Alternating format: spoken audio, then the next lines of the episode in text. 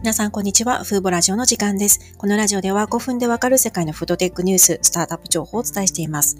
今日は最近の 3D プリンターを使った代替サーモン、代替シーフードの開発に取り組む企業を2社ご紹介したいと思います。この分野も最近研究開発が急速に進んできたなという印象がありまして、1社目がオーストリアのレボフーズという企業です。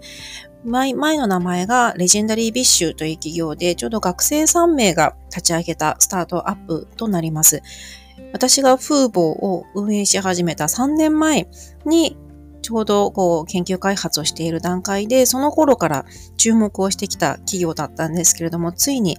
代替サーモン、3D プリンターで作った代替サーモンの発売を実現しました。オーストリアのビーガンスーパーマーケットで今月9月14日から販売されましたし、またオーストリアのビストロレストラン2店舗でも提供されるようです。またドイツ、オーストリアの消費者はオンラインストアでも購入できる状況となっています。欧州の他の国では10月から購入をすることができます。ね、3年、こう3年前にはまだこう 3D プリンターで開発している段階で製品化はしていなかったんですけども、その後、まず 3D プリンター製ではないサーモン、代替サーモンを販売しました。また2021年の3月には 3D プリンター製のサーモンの試食会も開催しているんですね。で、現在までに2022年の時点ですね。で、欧州での販売はすでに300 3000カ所にまで拡大してヨーロッパの21カ国に進出を実現しています。これまでに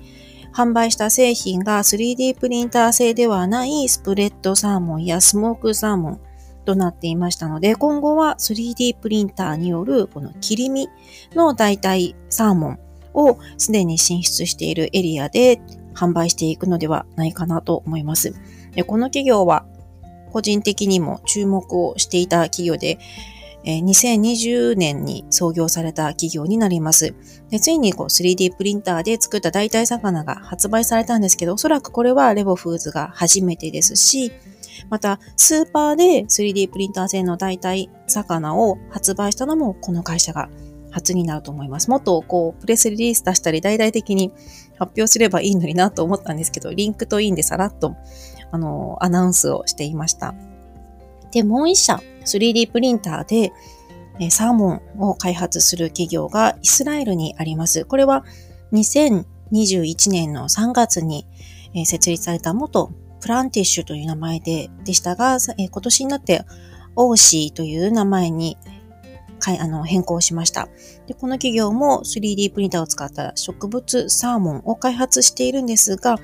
えやはりレボフーズと同じでこう切り身タイプ、ホールカットの製品化を目指しているんですね。これは世界の魚商品の70%以上がこうほぐしたタイプではなくて丸ごとホールカットの魚や切り身などを食べているということでこの市場を最初から狙いに行こうという企業となります。で、えっ、ー、と、2020年頃には代替シーフードまだ市場に空白があるという段階で、えー、代替シーフードに取り組む企業も非常に少ないなという印象だったんですけども、最近ではこうほぐれたツナタイプでしたら市場に出てきていますし、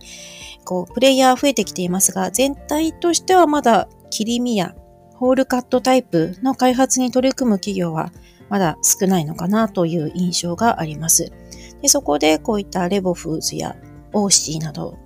3D プリンターを活用した企業が今注目されてきている段階となります。あとこういった企業の他にも今エストニアの研究機関